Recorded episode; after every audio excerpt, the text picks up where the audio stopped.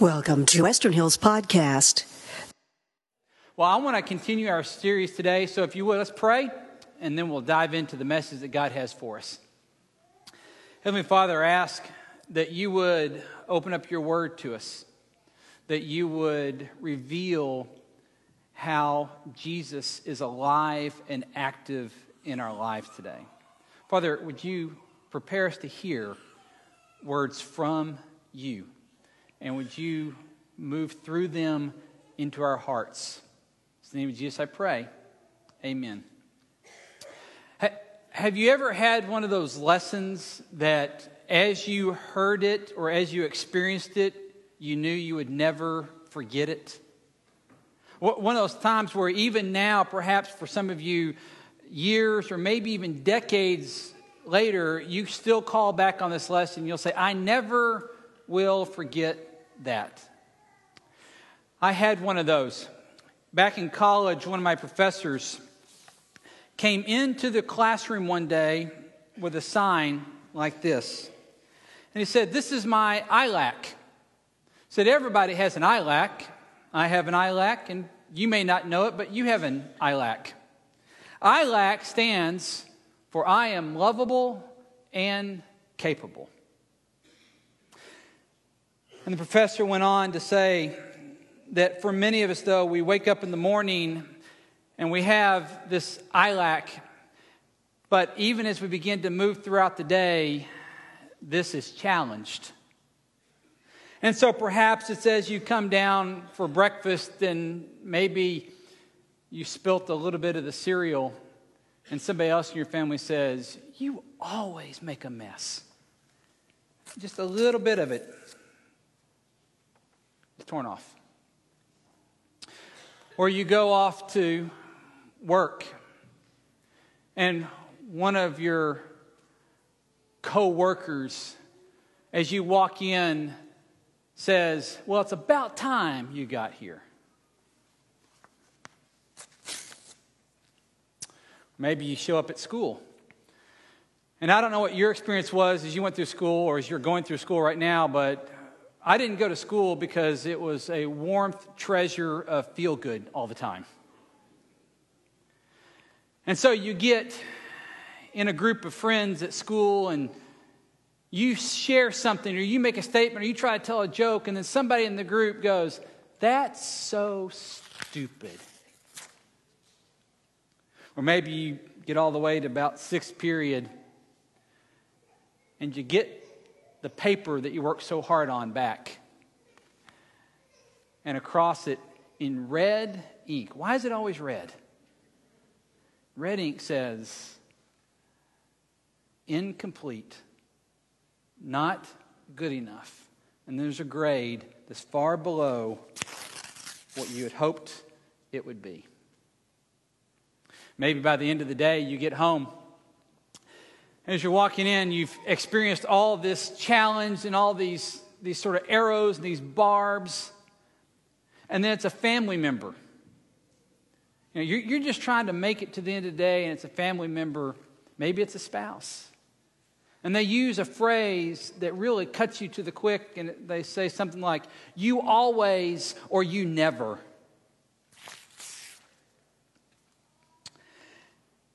And that which you started with at the beginning of the day is in pieces by the end. So, this professor walked us through a day like that, and he showed what was laying on the ground, and he says, and this idea that you're lovable and capable gets challenged and chipped away and gets ripped and shredded. And then he looked at us, those of us that were all training for ministry, and he said this He said, Your words matter.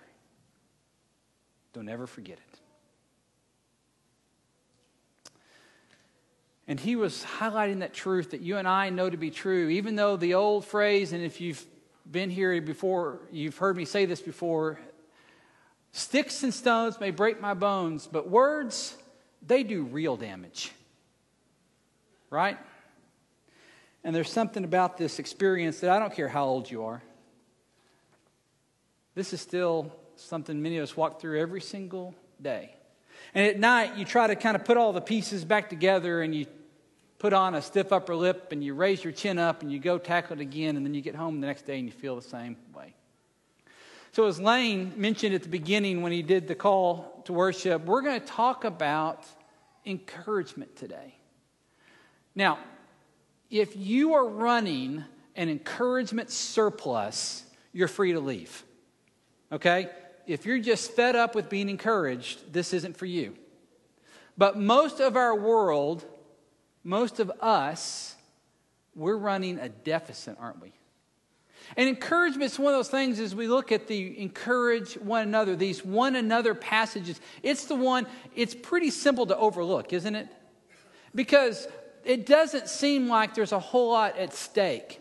I mean, let's focus on the Ten Commandments. Let's focus on some of the big commandments that we need to, to be there for. But this encourage one another, that one, okay, I'll, I'll try to do that one. But that, if, if I don't, it, who's going to call me up and say, hey, you didn't encourage today? So, if you have your Bibles or you've got the handout that we have, I want you to go to Hebrews chapter 10. Hebrews chapter 10, the author of Hebrews is given a sermon. That's what Hebrews is.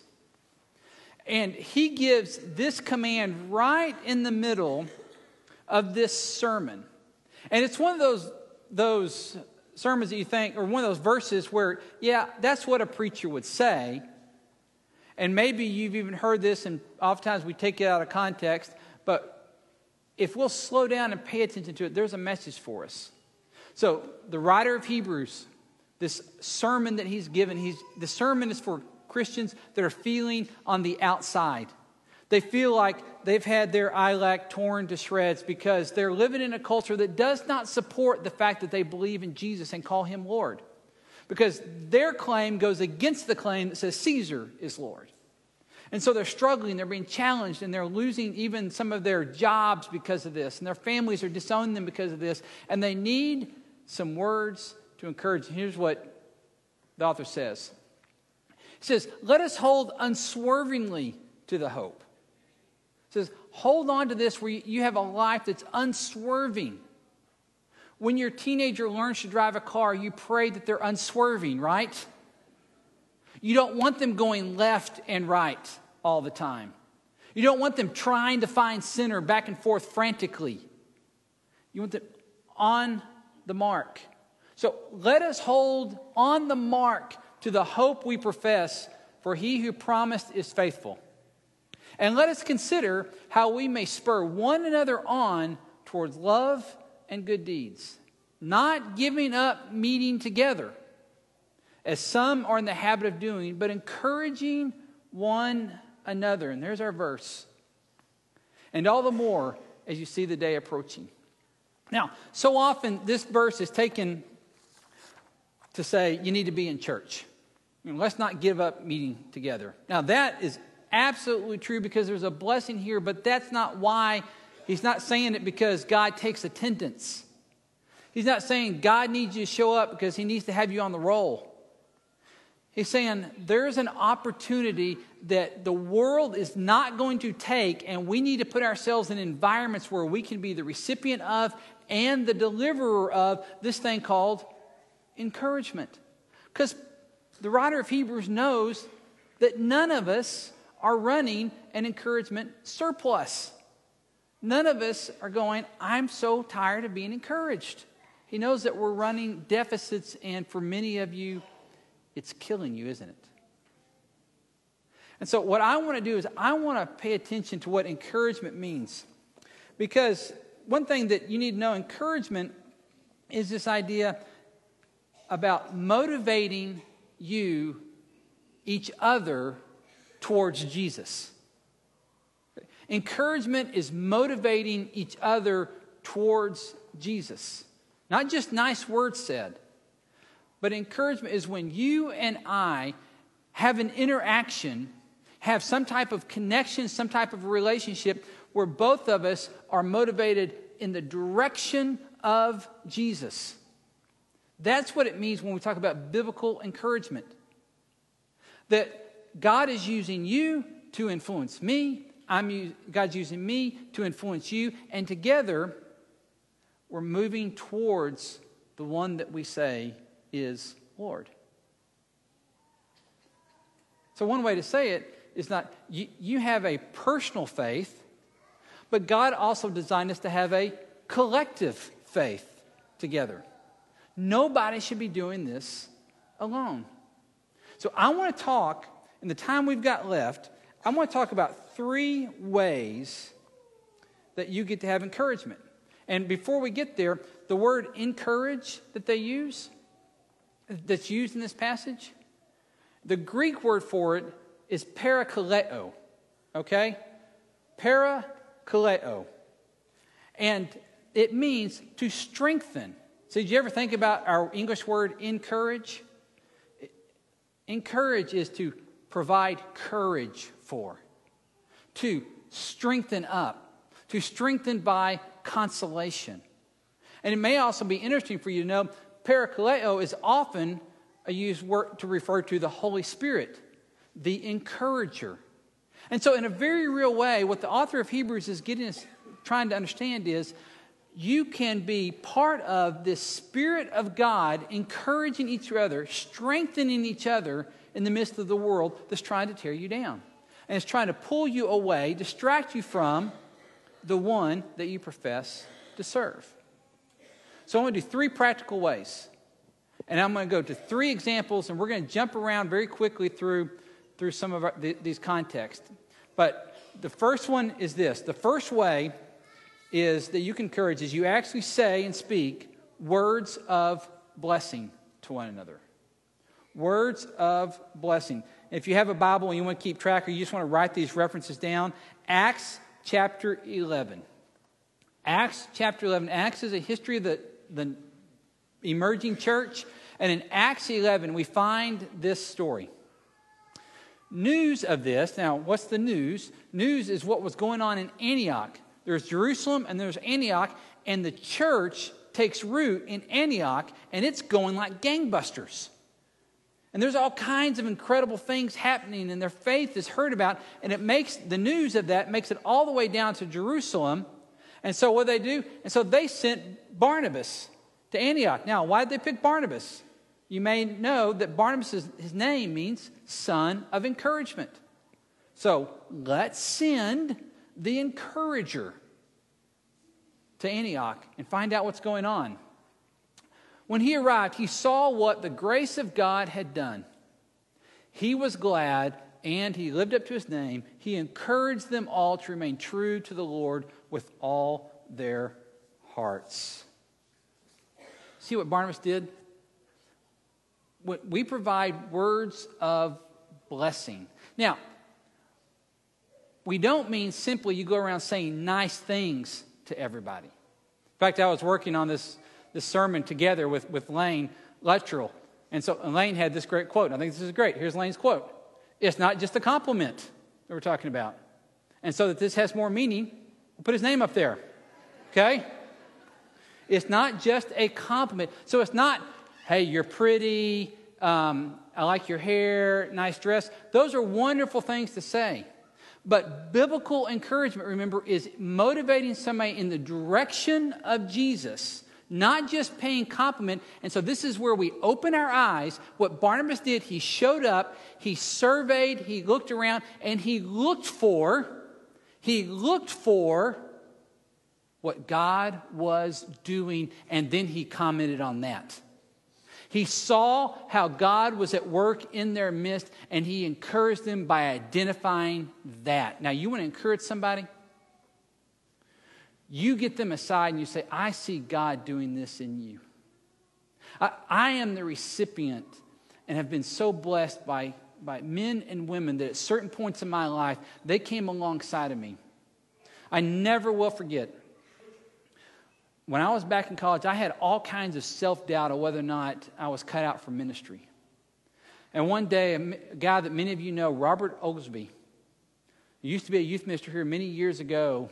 I was in one of his classes, and he just took me aside one day and he said, Scott, you can do this.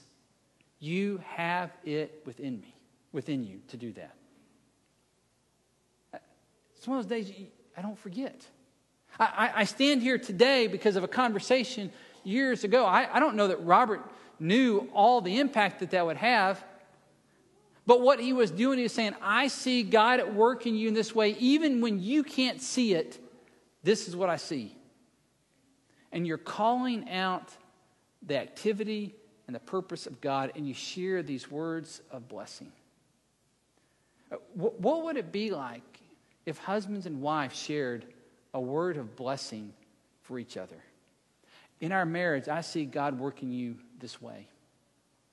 It, what about parents to your children? I, I see God working at you, in you this way. To, to friends, to somebody in your home group, I see God working you this way. What, what an incredible blessing that is. Now, you may not know this, but I've got, I've got a file in my office. And the label of the file says, Not today. Every time you send me one of an encouragement note or a card or an email, I print it out and I put it into that file. And the not today is on the days I feel like quitting and giving up. I'll go through that file and I'll find some of these cards. And so many of you have been so kind and so generous with your encouragement. I'll say, You said this in a sermon, that meant so much to me. You were there at the funeral, and that meant the world to us. We see God working this way. And it encourages me, it gives me the courage, it puts the wind back into the sails, and I can keep going. And I'm so grateful for that. Words of blessing that you provide. Second way is this a ministry of prayer for each other. If you have your Bibles, flip to the letter that is known as Colossians chapter 4. Colossians, and then chapter 4. We'll be in verse 12. This is Paul writing once again. And he highlights a guy named Epaphras. Epaphras, who is one of you and a servant of Christ Jesus, sends greetings. He is always wrestling in prayer for you that you may stand firm in all the will of God, mature and fully assured. Epaphras, we don't know hardly anything about Epaphras, but we do know at one point he had joined with Paul and he was a co worker with Paul. And what Paul says is he writes back to the church that also knows Epaphras. He says, He is praying for you fervently. All the time, he's praying for you. Be encouraged by what he's praying for. I am probably the most prayed for guy that I know. And I say that humbly and gratefully because I can't tell you how many times one of you will come up to me and say, I'm praying for you today. I, I am praying for you today because I want your words to matter to somebody that I love. Many of you recall Jane Lee I shared her story Wednesday night during our summer series. Jane Lee spent most of her life being a missionary. And then the last part of her life, when she wasn't physically able to do that, Jane Lee took on a very powerful ministry of praying for me. And she was, it, Jane Lee probably didn't weigh 90 pounds, but she was an imposing lady. And she would grab me on Sunday mornings that she could still be present. And she'd say, I've been praying for you today. And when Jane Lee said it, she didn't mean that she mentioned my name while she was brushing her teeth. It meant she'd been up at four in the morning praying for me and praying what God was going to do. Now, when she told me that, what do you think that did to me? That told me what was at stake. That told me that it's not my power at work, but God's power at work. And He's going to be able to do something here. So, one of the ways that we cannot overlook is this power of prayer that we have for one another, because not just speaking words of blessing, but praying for you. Have you noticed how incredibly encouraging it is when somebody that you shared something with a week ago they bring it back up and they say, I've been praying for you. When they tell you that? What does that do for you? So here's Epaphras, separated from this church that he loves, out helping Paul, but he has never, ever forgotten to be praying. Now, this is Paul saying he prays fervently for you. And there's that ministry of prayer. Last one's this words of blessing, prayer, the ministry of presence. The ministry of your presence and the encouragement of that. One more scripture. 2 Timothy 1 15 through 18. Paul, once again, you know that everyone in the province of Asia has deserted me, including Phygelus and Hermogenes. May the Lord show mercy to the household of Onesiphorus, because he often refreshed me and was not ashamed of my chains. On the contrary, when he was in Rome, he searched hard for me until he found me. May the Lord grant that he will find mercy from the Lord on that day. You know very well in how many ways he helped me in Ephesus. Onesiphorus shows up. He goes looking for Paul. Paul is in prison. He's chained. Others are now preaching against Paul because they're saying that because he's in chains, that invalidates his ministry. And in spite of how it looks, the optics aren't great. Onesiphorus goes and he's with Paul. You see what Paul says? He, even though he, he could have been ashamed of me, even though he could have kept his distance from me, he came and he showed up. It doesn't even say he said anything, it just says he was there. And the powerful ministry of presence, there is a place for you just to show up when someone else is struggling. And this is a difficult one because let's be honest, when we show up, often it's because the other person is in some type of pain and we don't know how to deal with that pain, right? Can I encourage you by this? Just show up. You don't have to put words there, just be there. That is a ministry of encouragement in and of itself. I, I've shared so many times, but it's so formative to me that when my mom was in an ICU room dying, th- there was a waiting room full of people. And it, after one long day, I'd gone home and got a nap and was headed back up. And there sat Tammy. And Tammy was a friend of mine from back in high school. And Tammy is sitting there, and she's the only one in the, this waiting room at this particular moment. And I walk in, Tammy, wow, why are you here? She goes, thought you guys could use some food. And I look down at Tammy's feet was a box, and I mean a box, a big box of Subway sandwiches. I said, Oh, damn, I'm sorry that I wasn't here. She goes, that's okay. I'm just going to wait for you. She had a smile. So encouraging. I don't remember anything else that Tammy said. I, I don't remember anything else. But I'm never going to forget. Tammy was there. I, I, I can remember with incredible clarity all those that were there at that moment. You don't have to say anything. Just show up. Just be in that moment. Sometimes it's better if you don't say anything. Because you all, we all have these recollections of somebody that said something that was so inappropriate at that moment. Just be there. Because here's what God hasn't asked you to do He's not asked you to fix it. That's not, there's no commandment in all of the New Testament as we look at these one another passages that ever says, please fix one another. You're freed from that. You that's not on you. The charge is encourage one another. Because it's not within you to fix it anyway. Many of you know who Brene Brown is. Brene Brown is a sociologist, psychologist, speaker from down in the Houston area. And she spent her career studying shame. Now, you want to talk about a fun topic studying shame. And what she does is she's encouraged that when people find themselves in the midst of a dark season, the most powerful thing is for somebody to come alongside them and not try to fix it. Here's how she says it this is her quote A response rarely fixes anything, but a connection makes all the difference. Isn't that true?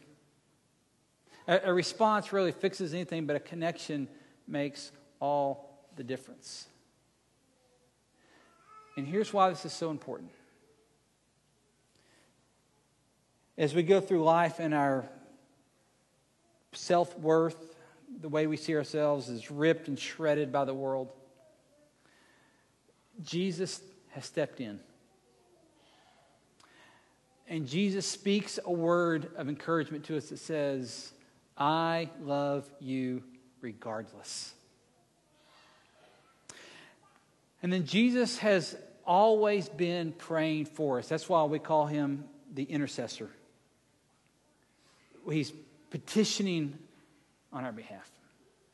He's, he prayed in, in the end of John, that gospel. We have this long prayer where he's praying for all of his followers the disciples that were right around him, and then all the way through history, including you and me. He's praying. And then when he could have stayed at a distance, and he had the best reason in the world because he's God and we're not. Instead, he put on skin and he moved in next to us. And he connected, even in the midst of all of our brokenness. So here's my call for you. Who needs to hear from you this week? Who, who needs to be encouraged by you this week? Here's what I'd like you to do. If you've got a cell phone, pull it out right now, please. It's okay. This is church. I'm giving you permission. What I'd like you to do is I'd like you to open your message app. And in the send the, the, where it's headed, the address place, I, I want you to type a name of a person that you can speak words of blessing into. You can let them know that you're praying for them or that you're there for them, regardless of what it takes. Just put that name in there. You don't have to fill out the whole message right now. But before the day is out, I want you to come back to that. I want you to send that and you get to be part of God's ministry of this encouragement, this strengthening, this consolation. Exactly what Jesus has done for us. Let me pray. Father, I know that it's so easy to overlook this. I know it's so easy to run past these scriptures and get into something that seems like it's got more meat or is deeper. Father, I pray that we would be encouragers. I pray that we would speak Jesus into each of those worlds. I pray that we would, would be fervent in prayer, lifting one another up constantly. And I pray that we would show up and just be there when we need to be. Father, I'm so grateful for so many that encourage me, that pray for me, and that have walked alongside me at some dark times. And I just say thank you, Father, for the way that that has encouraged me. And for the most, I'm grateful for Jesus that did all this long before we ever acknowledged him. Name of Jesus, I pray. Amen. Thank you for listening to this Western Hills podcast. Please visit our website, westernhillsonline.org, to find out more about us.